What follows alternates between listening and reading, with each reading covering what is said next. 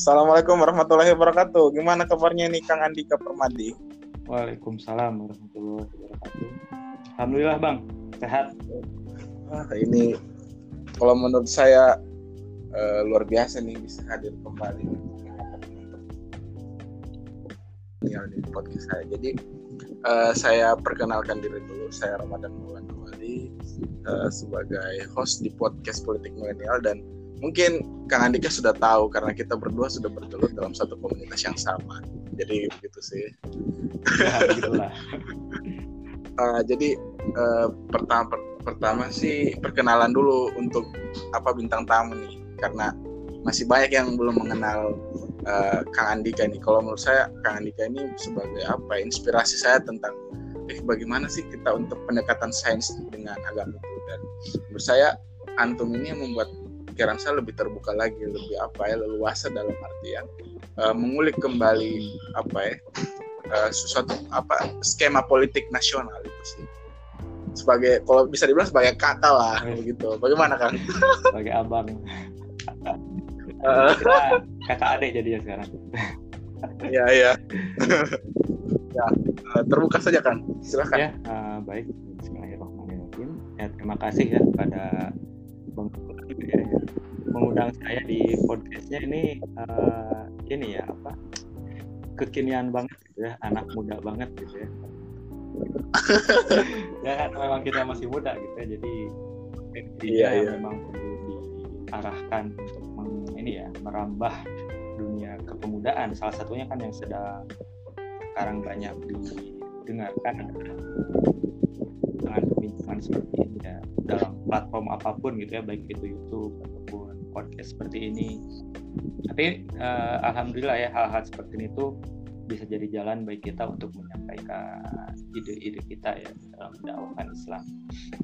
Nah kalau ya, ya. terkait perkenalan, jadi uh, nama saya Andika Permadi Putra. Jadi saya dari Indonesia dengan zona waktu Indonesia Barat. Begitu. Iya, iya. Mungkin beda waktu ya dengan Indonesia. Beda-beda ah, beda beda satu jam saya uh, berasal dari ini ya Jawa Barat dari Garut kemudian uh, mencicipi pendidikan tinggi di, di Institut Teknologi Bandung saya di jurusan Teknik Geodesi dan Geomatika. Dan uh, uh, sudah menyelesaikan sampai tahap magister ya.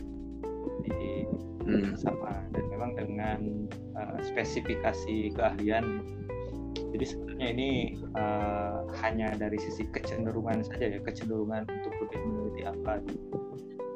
Itu yeah, ada yeah. istilahnya kelompok keahlian nah, ah, kelompok keahlian kelompok keahlian. saya masuk ke dalam kelompok keahlian hidrografi yang itu memang bagian dari uh, teknik geodesi dan geomatika uh, ibaratnya ketika uh, uh, begini ada pertanyaan yang timbul bahwa uh, kalau misalnya uh, Kang Andika ini sementara do apa namanya profesinya apa sebenarnya? Secara oh, bagi iya. peneliti do apakah kan tidak ya itu bagaimana di hak sendiri saya sebagai asisten ya asisten akademik ya, asisten akademik itu adalah uh, orang-orang yang membantu ini pembantu dosen baik itu di bidang pengajaran oh. juga pengabdian masyarakat oh iya, iya. satu saya uh, asisten dan dan memang di beberapa kesempatan memang mengikuti penelitian yang saya lakukan.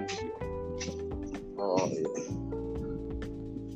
Uh, jadi sudah kalau menurut saya sudah lengkap sudah untuk perkenalan. Dan uh, menarik nih kalau di podcast politik milenial itu orang-orang uh, itu bisa siapa saja sih mas? Gitu. Dan bahasnya tentang politik. Nah uh, kalau menurut saya yang hangat-hangat sekarang ini adalah polemik ter, uh, polemik di daerah Laut Cina Selatan itu bagaimana uh, pandangan perspektif politiknya Kang Andika soal ini soal mengklaim-klaim ini laut laut ini bagaimana? Ya uh, sebenarnya kalau kita lihat di dalam perspektif region ya regional itu nah, kita terdiri dari beberapa ini ya kawasan yang di dalamnya terdapat beberapa negara. Jadi salah satunya itu adalah uh, kawasan Laut Cina Selatan. Karena di sana itu kan perbatasan ya antara Asia Tenggara dan juga Asia Timur. Sehingga di sana banyak sekali negara yang akan ada kepentingan di sana. Ya.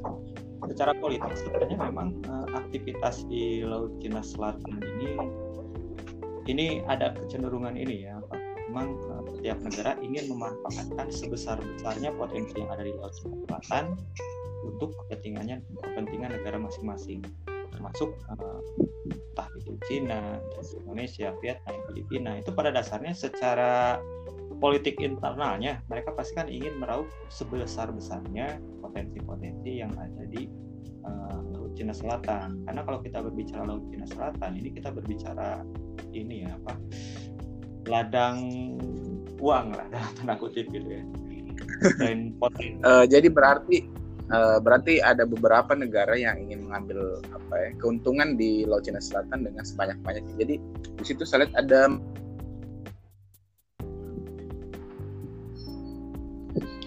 uh, untuk bang? masalah itu. Uh, anu masalah meraup untung se ya uh, meraup untung sebesar besarnya itu. Tiba-tiba itu masuk politikal ekonomi kapitalisme atau penerapan anu apa kapitalisme. Itu bagaimana ya sebenarnya kalau kita berbicara kaitannya dengan kapitalisme tentu sifat dasar dari kapitalisme lah memang ingin mendapatkan keuntungan materi yang sebesar-besarnya gitu kan. Apa pun disingkirkan demi mendapatkan hal-hal seperti itu. Dan ini memang terlihat dari sikap salah satu negara yaitu Cina ya, yang mana uh, Cina itu mengklaim wilayah yang mana wilayah tersebut sebagian besar dari Laut Cina Selatan itu sendiri. Jadi oh. muncul sebuah konsep yang di uh, yang dicanangkan oleh Cina itu ada yang namanya Nine Days Line dan baseline itu ibaratnya adalah sebuah garis batas yang di mana di dalam batas di dalam garis itu itu adalah uh, klaim Cina. Jadi ketika berbicara klaim Cina di Laut Cina Selatan, ya, Nine Days Line itu itu ternyata kalau kita kalau kita kaitkan dengan hukum hukum laut internasional terkait dengan penarikan batas itu ternyata terjadi pelanggaran. Pelanggaran yang dimaksud adalah wilayah yang seharusnya ada menjadi nah, wilayah kepemilikan Vietnam, kemudian kepemilikan Malaysia, Indonesia, Filipina, Brunei itu diakui atau diambil alih atau diklaim oleh Cina. Berarti nanti ketika klaim pemilikan ini tumpang tindih akan terjadi konflik pemanfaatannya. Sehingga bisa merembet nih nanti. Awalnya mungkin hanya rebutan lahan lah ibaratnya gitu ya. Rebutan wilayah, tapi wilayahnya itu kaya sumber daya alam, ini orang-orang kan jadi nimbrung di sana iya iya iya. Ketika ada satu sama lain berhadapan dan ingin mengamankan kepentingannya kan tidak tidak bentuk kemungkinan ada friksi di sana, ada konflik di sana. Dan ini sangat disayangkan ya Cina ini mengambil kebijakan seperti ini. Padahal Cina itu sebenarnya sudah meratifikasi UNCLOS 3 ya.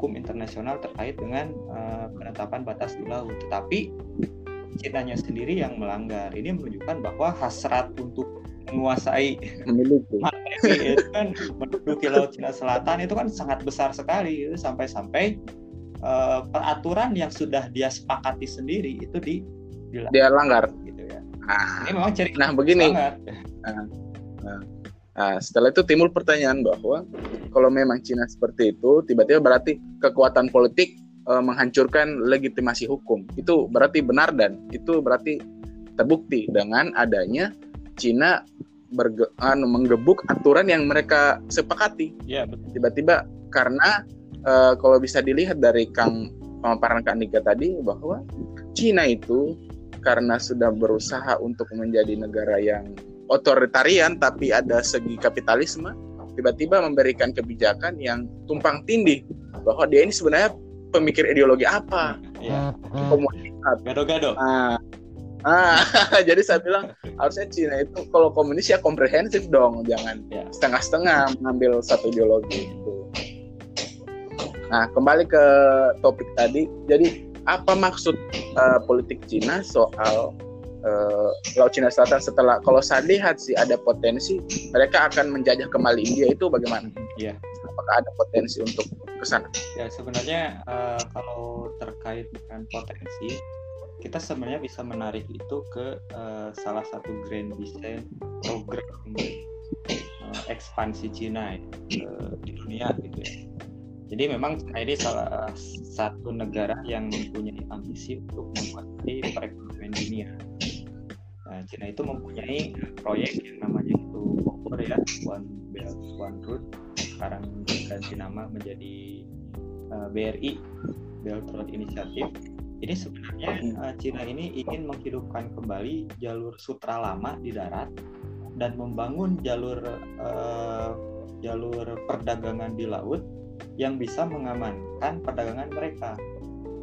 Oh, berarti ada ada maksud keuntungannya mereka sendiri iya. dalam hal untuk mengklaim mengklaim Laut Cina Selatan Dan ini. Salah satu jalur yang dilalui oleh BRI itu sendiri itu adalah uh, Laut Cina Selatan. Jadi kalau kita coba bayangkan ini ya, peta Laut Cina Selatan itu dari Cina ke selatan ke Indonesia itu kan akan melewati Selat Singapura kemudian Selat Malaka. Iya ya.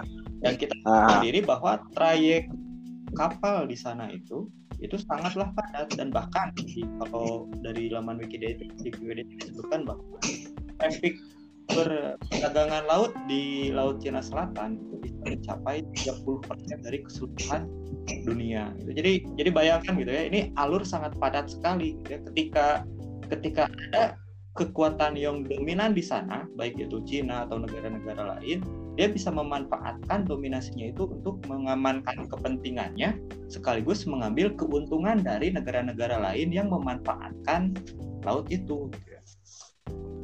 jadi bisa dapat dua dua keuntungan gitu ya jadi ketika Cina itu uh. Cina Selatan di satu sisi dia mengamankan kepentingannya kepentingan itu maksudnya adalah tadi ya proyek BRI yang ya, ya, di jalur tersebut dan ketika dia nah. menguasai itu juga dia bisa mengambil keuntungan dari orang yang memanfaatkan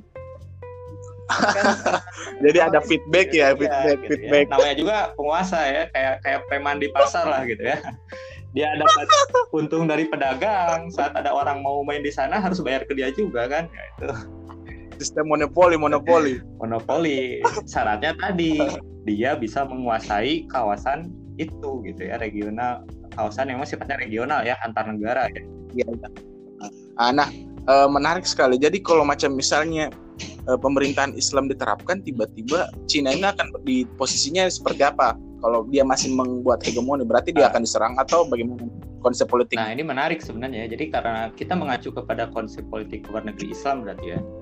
Jadi yang namanya nah, iya. politik luar negeri Islam itu adalah uh, bagaimana melakukan segala macam daya dan upaya untuk menyebarkan Islam ke seluruh penjuru dunia. Realisasinya apa? Dengan aktivitas dakwah dan juga jihad. Nah, tidak boleh uh, ada dalam perspektifnya ya, tidak boleh ada negara mana pun yang menghalangi misi itu. Sehingga ketika ada negara yang eh. menghalau dakwah, ada yang menghalangi dakwah, yang merecokin uh, daulah Islam, itu akan dihadapi dengan uh, jihad. Jadi senegaranya hmm. nanti adalah uh, daulah Islam itu harus berinisiatif untuk memegang kendali politik. Ah, nah, berarti bukan mengontrol tapi memegang. Iya harus memegang. Apa namanya kemudikan, dikemudikan. kemudikan, iya karena harus, ah. harus memastikan tujuan luar apa politik luar negerinya berjalan itu apa itu dakwah dan nah, iya, iya. kalau misalnya negaranya itu tidak memegang politik internasional misalnya negara kecil yang tidak punya berpengaruh ya saat ada ekspansi hmm. ya mungkin udah langsung diinjak oleh negara-negara besar gitu ya. Nah, jadi harus ada namanya perlindungan atau junnah, eh? Tentu, Bagaimana kang? Tentu. Jadi nah. daulah itu harus memang bisa bisa melindungi uh, warga negaranya ya dalam dalam konteks ini adalah melindungi kaum muslimin baik itu yang ada di dalam daulah khilafah maupun kaum muslimin yang berada di luar. Kan melihat nah. sekarang persebaran kaum muslimin ya itu kan tidak hanya di negara-negara muslim saja, eh, negeri-negeri kaum muslimin saja, tapi ada di negara-negara kapitalis juga, termasuk di Rusia, iya. di Cina juga ada. Nah itu harus punya political will untuk melakukan ini ya internasionalisasi sekaligus berarti berarti pas uh, tegaknya daulah semua orang Islam itu dijaga atau apa namanya uh, ada pelindungnya dan mereka tidak bisa dibunuh. Tentu. Itu begitu berarti. Itu adalah kewajiban ya, ya yang mutlak gitu ya. Jadi kalau konteks sekarang uh, misalnya Uighur itu misalnya ditindas oleh Cina nih, wah ini tinggal seperti aja di Cina. Ini mau tetap menindas Uighur atau perang sama hmm. saya misalnya. Ah, iya, kan iya. sekarang belum ada negara yang berani secara terang-terangan membela kaum muslimin kan. Bahkan Palestina Iya, yang iya. itu sejak tahun kapan gitu ditindas ya negara-negara Arab di Timur Tengah ya gitu-gitu aja gitu. Maksudnya nggak Kalau saya kutip eh, perkataan dari Ustadz Umar Mita itu ya kita ini dibuat berkeping-keping tidak ada satu institusi jadi sulit untuk menegakkan Iya. itu. Ibaratnya kalau potensi kita itu besar ketika dipotong maka potensi kita itu juga akan terkanalisasi dengan potongan-potongan itu tadi. Bayangkan gitu ya, Nah. misalnya sebuah negeri-negeri kaum muslim itu bersatu, baik itu dari sisi sumber daya sumber daya alam ataupun sumber daya manusia, itu adalah potensi kekuatan superpower baru di dunia gitu. Nah, iya, yang bisa mengguncang negara dua negara adidaya. Iya, bukan menguncang lagi, mengalahkan. Ah, mantap. Itu dia. Bukan bukan mengalahkan tapi menaklukkan. Kata yang bagus itu menaklukkan, Nah, menaklukkan. difutuhat kan negeri-negeri eh, yang ini yang macam-macam dengan Islam. Eh, kalau menurut eh, apa ya pandangan politiknya Kang Andika ini pas waktu di Daulah Turki Utsmani itu kan beberapa penjajahan ada di Indonesia tiba-tiba itu ada penjagaan dari seorang Sultan Abdul Hamid II atau bagaimana tuh? Ya sebenarnya Nah ini eh, eh, kita perlu melihat dulu kondisi pada waktu itu ya. Jadi penjajahan di Indonesia itu kan sekitar abad ke 16 ya, 16 ke sini gitu ya. 16 17 ke sini gitu. Secara de facto pada abad itu juga memang eh, Turki Kesultanan Turki Utsmani itu sudah bisa mengklaim sebagai khilafah Islamiyah. Karena memang Hmm. mereka bisa menyatukan negeri-negeri kaum muslim yang awalnya terpecah-pecah sehingga memang bisa menjadi negara superpower pada waktu itu gitu ya. iya iya. Nah, memang eh, kewajibannya pada waktu itu mereka itu adalah melindungi seluruh kaum muslimin yang ada di eh, dunia lah dalam tanda kutip ya. Termasuk misalnya kesultanan, Iya, iya. kesultanan yang ada di Indonesia itu memang iya. mengakui bahwa kesultanan tersebut itu adalah bagian dari eh, kekhilafahan di Turki Utsmani. Turki Utsmani kan dibayat. ada bayatnya Bayat. gitu ya sehingga ada kewajiban Turki Utsmani itu juga melindungi kesultanan-kesultanan yang ada di Indonesia dan memang itu dilakukan gitu ya dengan mengirimkan beberapa bantuan ke ke Samudra Pasai ya pada waktu itu yang berperang melawan Portugis termasuk ya kalau misalnya membaca buku eh, karya ini ya Salim Abdillah itu kan sebenarnya ada ada ada peran juga dalam eh, perang di Jawa gitu ya pada saat eh, Iya ya, Janisari, Janisari. Gitu ya. Ya, ya. sehingga memang itu adalah bentuk bentuk eh, responsibility-nya ya tanggung jawab dari kekhalifahan di Turki untuk eh, kesultanan-kesultanan di Indonesia. Walaupun untuk konteks hari itu itu sangat susah sekali di, dilakukan. Jadi ibaratnya si si negara-negara Eropa itu menyerang buntutnya. Jadi kalau misalnya kita sedang hadapan negara-negara Eropa itu muter ngelilingi laut dulu baru menyerang bagian terbelakang atau bukan terbelakang ya, di posisi yang belakang dari eh, kekhalifahan Turki Utsmani itu sendiri. Iya. Coba Ekornya, ekornya yang diserang. gitu ya. Coba kalau yang diserang itu misalnya eh, Mesir Kepala. atau eh, Anatolia atau misalnya Arab Nah. ya langsung dihajar lah sama mana gitu langsung digebuk, langsung digebuk. gitu ya. Nah, karena memang yang diserang itu adalah titik terjauhnya sehingga butuh waktu untuk untuk ini ya, Hmm. untuk untuk memobilisasi pasukan dan Oh ya untuk, akan untuk membuat strategi juga agak agak tidak bisa dibayangkan karena terlalu jauh atau iya bagaimana? terlalu jauh bah dan, dan Iya. kesulitannya itu semakin bertambah kenapa karena pada waktu itu jalurnya sendiri India ya kan Eh. misalnya kita lewat walaupun lewat laut ya tetaplah lewat perairan lewat mampir-mampir dulu ke daratan kan? Ya, singgah-singgah. singgah-singgah gitu. Itu kan sudah ada sudah ada bercokol Inggris di sana kemudian di di Jawa sudah ada Portugis gitu ya yang memang itu juga mereka dari sisi teknologi kelautan bisa jadi eh, sama dan atau mungkin lebih tinggi daripada eh, Daulah pada waktu itu dari sisi pengalaman berlayar ya. Dari sisi pengalaman berlayarnya gitu ya. Sehingga rute-rute tersebut bisa jadi akan sangat mudah dilalui oleh bantuan-bantuan dari eh, pusat kekhalifahan pada waktu itu. Dan yang paling apa ini ini saja saya sebenarnya informasi dari nonton sih. Nonton film uh, ini ya Sultan Abdul Hamid gitu ya Khalifah iya iya iya. itu bahkan ketika ada informasi uh, warga Aceh yang dilarang berhaji itu kan langsung bereaksi gitu ya. Bereaksi untuk mengirimkan uh, bantuan walaupun pada waktu itu